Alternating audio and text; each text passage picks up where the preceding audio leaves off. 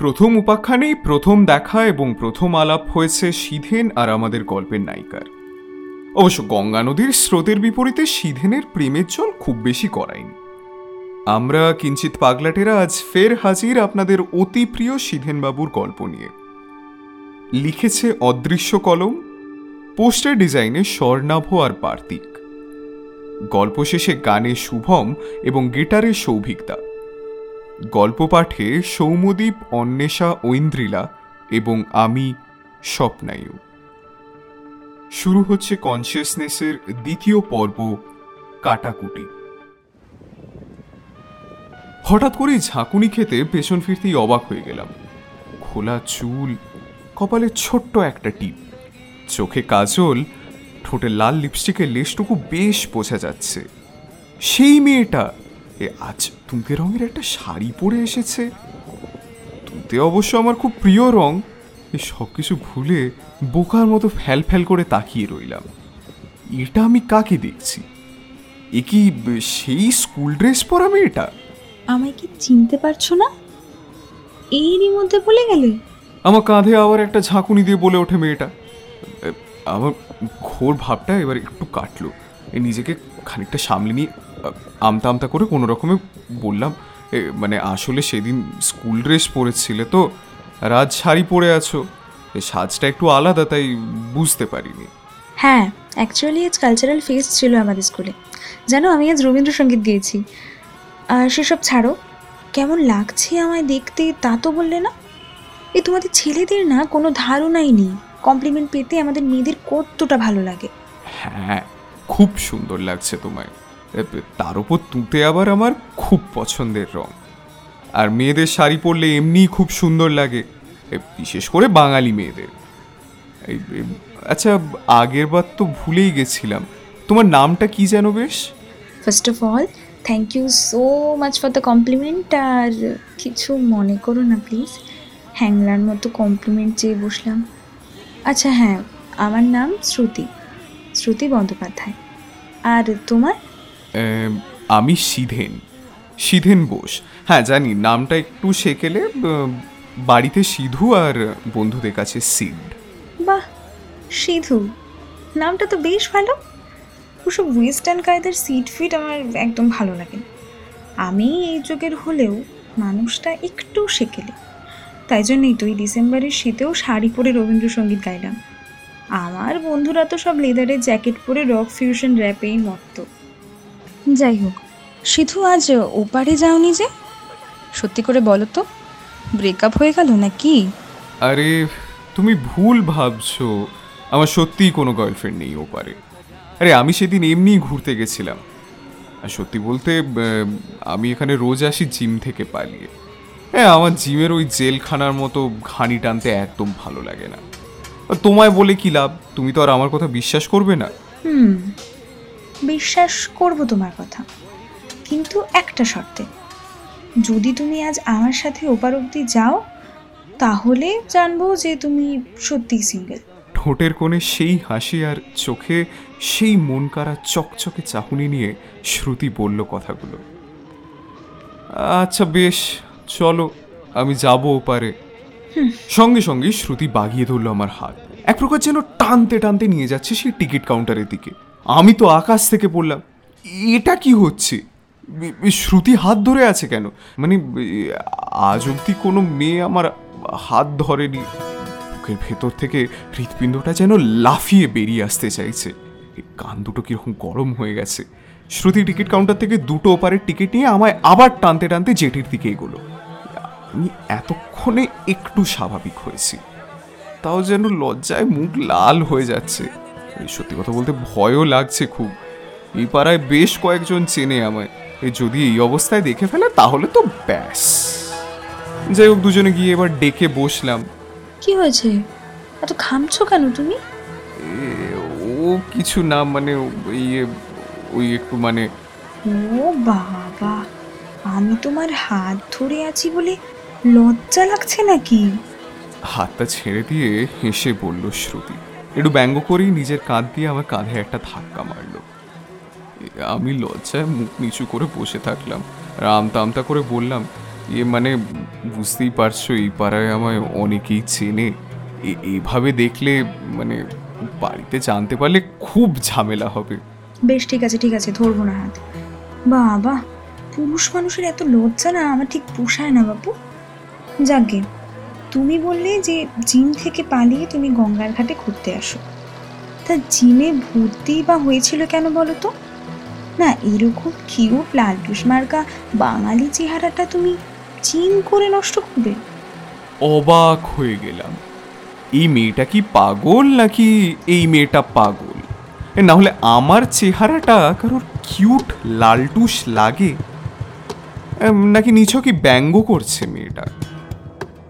না মানে ওই ডাক্তার বলছিল আমি ওভারওয়েট ওজন না কমালে পরে কমপ্লিকেশনস আসতে পারে অনেক, তাই জিমে ভর্তি হয়েছিলাম। থুর থুর ছাড়ো তো যত সব ডাক্তার মুক্তার। আজকাল ছেলেদের মধ্যে এরকম চেহারা দেখাই যায় না। আরে বাঙালি বলে ডিস্টিংগুইশই করা যায় না ছেলেদের। তোমাকে তো আমি প্রথম দিন দেখেই বুঝেছিলাম যে তুমি একেবারে চাঁদ বাঙালি। একদম ওসব জিমটিম করো না। রোজ যেমন গঙ্গার ঘাটে আসছো, তেমনই আসবে। একটু ঘোরাও হবে আর হাঁটাও হবে। ওসব জিমটিম হচ্ছে মায়া। কিচ্ছু হবে না। আচ্ছা বেশ সারো ওসব কথা। আচ্ছা তুমি যে বললে তুমি রবীন্দ্রসঙ্গীত গেয়েছো তো তুমি কি বুঝি গান বাজনা করো? হ্যাঁ শিখেছি তবে রবীন্দ্রসঙ্গীত নয়। আমি হিন্দুস্তানি শাস্ত্রীয় সংগীত শিখি। রবীন্দ্রসঙ্গীত গাই শখে। আচ্ছা বুঝেছি বুঝেছি। আমিও ক্লাসিক্যালের চর্চা করি। আমারও জানো তো খুব ভালো লাগে শাস্ত্রীয় সংগীত। বাহ তাই? আমি তাই ভাবি গলার এই খানা কীভাবে আসে তোমার?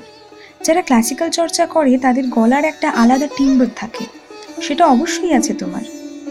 দুজনেরই মনের গভীরে হয়তো ইমন কল্যাণের সুর ভাসছে। কে বলতে পারে? বন্ধুত্বটা কি অন্য পর্যায়ে যাবে আমাদের? তা কেবল সময় বলতে পারে। হঠাৎ আমাদের খেয়াল হলো গঙ্গার ওপারে জেটিতে গিয়ে ঠেকেছে লঞ্চ। দুজনেই নামলাম লঞ্চ থেকে। জেটি দিয়ে হাঁটতে থাকলাম ওপরের দিকে। এবারেও বুঝতে পারছি না কি বলব। শ্রুতি আবার নীরবতা ভেঙে বলল আচ্ছা তুমি তো বললে আমাদের স্কুলের দিকে থাকো।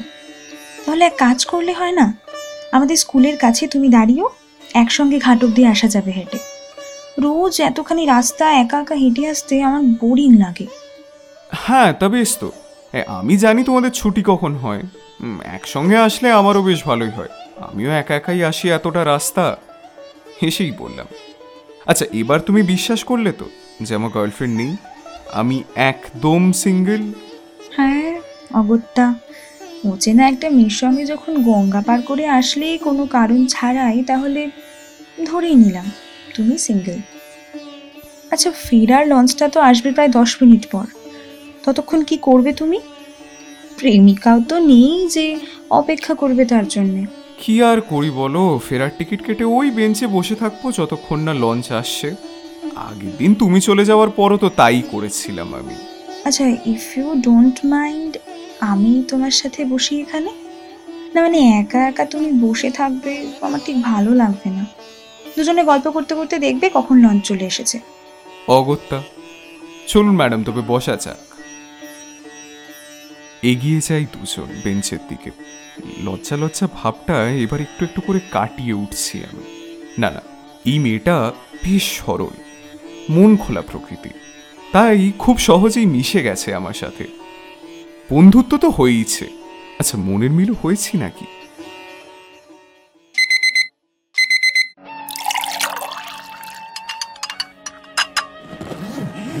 আমি আজকাল বেশ ফুরফুরে মেজাজ নিয়ে থাকি। সব কাজেই আমি স্বতঃস্ফূর্তভাবে এগিয়ে আসি। কারণ আচ্ছা আপনি জানেন কি? না মানে দেখুন আমি তো জানি না। মা আসছি।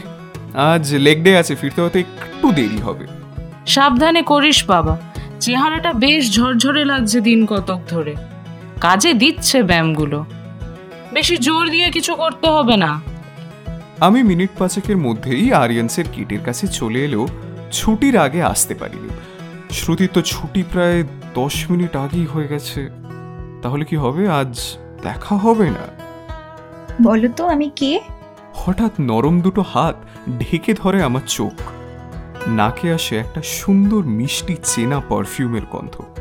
না শ্রুতি চলে যায়নি।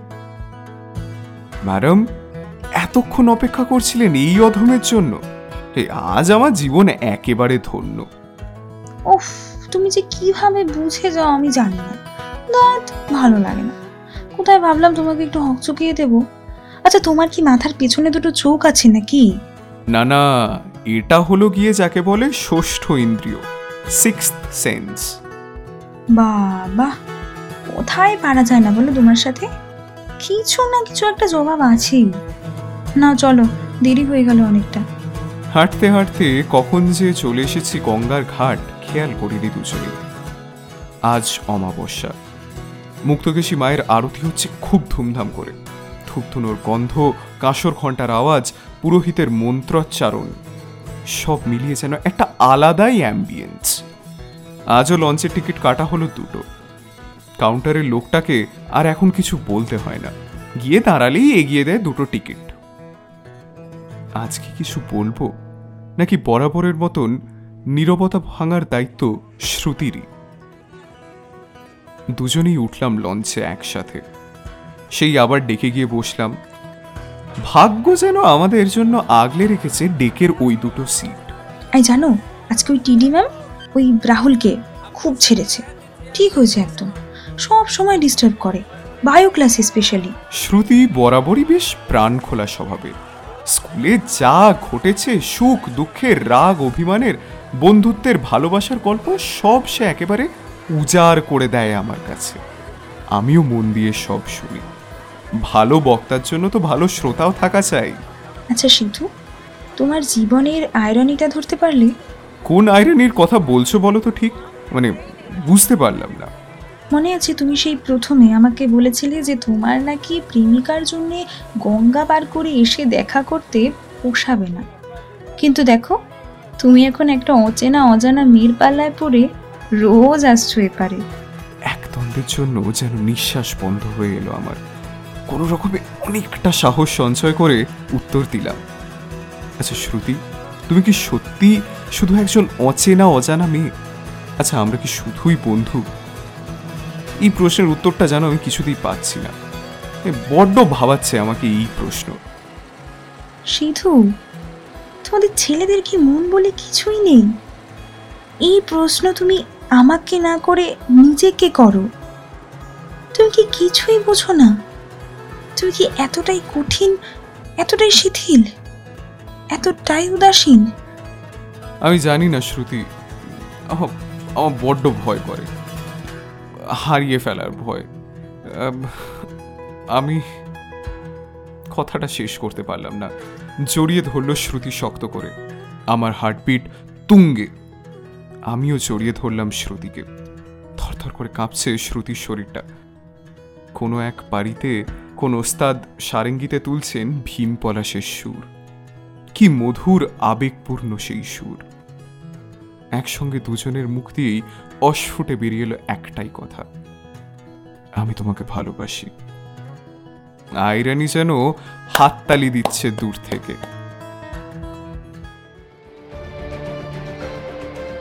অন্ধকার হয়ে আসছে কেন আমার দৃষ্টি? আমার অনুভূতি লোপ পাচ্ছে কেন? সব মিলিয়ে আসছে কেন? সে কোথায়?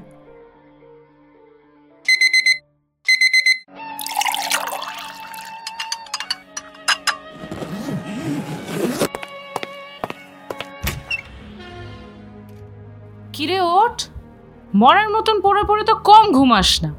সারা দিন ধরে পড়ে আছে ওই এক জায়গায়। বলি জিমে যেতে হবে না? আস্তে আস্তে চোখটা খুললাম। চোখ খুলতে ঘরের টিউবলাইটের কৃত্রিম আলোটা চোখ ধাঁধিয়ে দিল আমার। খানিক বাদে স্বাভাবিক হয়ে ধরপড় করে উঠে বসলাম। এ কি? এই তো আমার ঘর। বসে আছি খাটে। হায় ভগবান, এতক্ষণ যা ছিল সবই কি স্বপ্ন? জীবনের পরিহাস? আচ্ছা আচ্ছা এক মিনিট এক মিনিট। আমিই বাকি সিধেনের অনুভূতির সাথে আমার অনুভূতির এত মিল কি করে? তার মনের যন্ত্রণাটা আমার বুকে এরকম সূচের মতো বিচ্ছে কেন? তবে কি সিধেন আর আমি এক? আমি কি তবে সিধেনের সত্তা? তার কনসিয়াসনেস তার ডিজায়ারগুলো নিয়ে আমি কি এতক্ষণ স্বপ্নের মায়াজাল বুনছিলাম?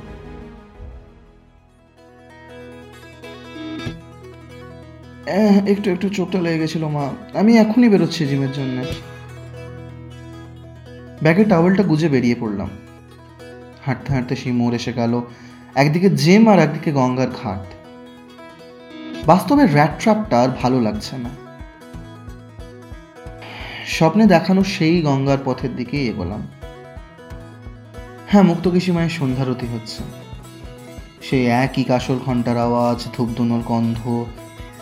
গঙ্গার ঘাটে গিয়ে বসলাম। লঞ্চ এসে দাঁড়িয়েছে জেটিতে।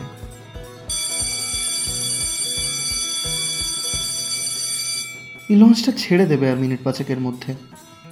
ওপারের দেশলাই বাক্সগুলো যেন টানছে আমাকে। হাফাতে হাফাতে কাউন্টারের দিকে দৌড়লাম। দাদা দাদা ও- ওপারের একটা। টিকিট নিয়ে দৌড়লাম লঞ্চের দিকে। উঠতে যাব হঠাৎ এক প্রচণ্ড ধাক্কা। উফ থুবড়ে পড়লাম লঞ্চের মাঝ বরাবর। ঘুমিয়ে সে কি প্রচণ্ড যন্ত্রণা? ঠিক সঙ্গে সঙ্গে এক মেয়েলি গলা। উফ দাদা সরি সরি আসলে লঞ্চটা ছেড়ে দেবে তো তাই? এ কি? গলাটা চেনা চেনা লাগছে। কেন? আমার মাথায় তখন ইংলিশ ল্যাঙ্গুয়েজের একটাই ওয়ার্ড বাজছে যেন। ডেজাভু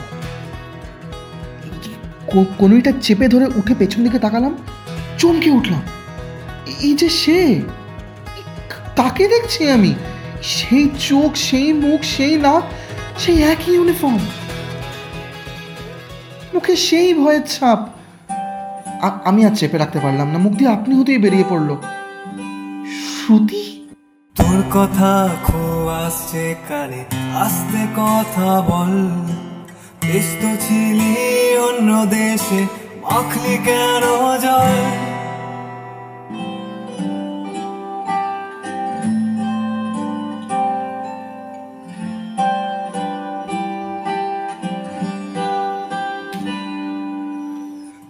কথা খো আসছে কানে আস্তে কথা বল।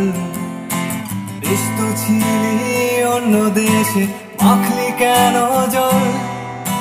তোর হাসি পড়ছে মনে হাসলি কেন বল? হাসির দমক লাগছে গায়ে, আমার চোখেও জল। আমি তোর উত্তরের আশায়, ঘরময় রং মাখিয়ে যায় তুই সময় পেলে আমার কথাও তুই খালি আমার বই খাতায় আবার ভুল করে কাটা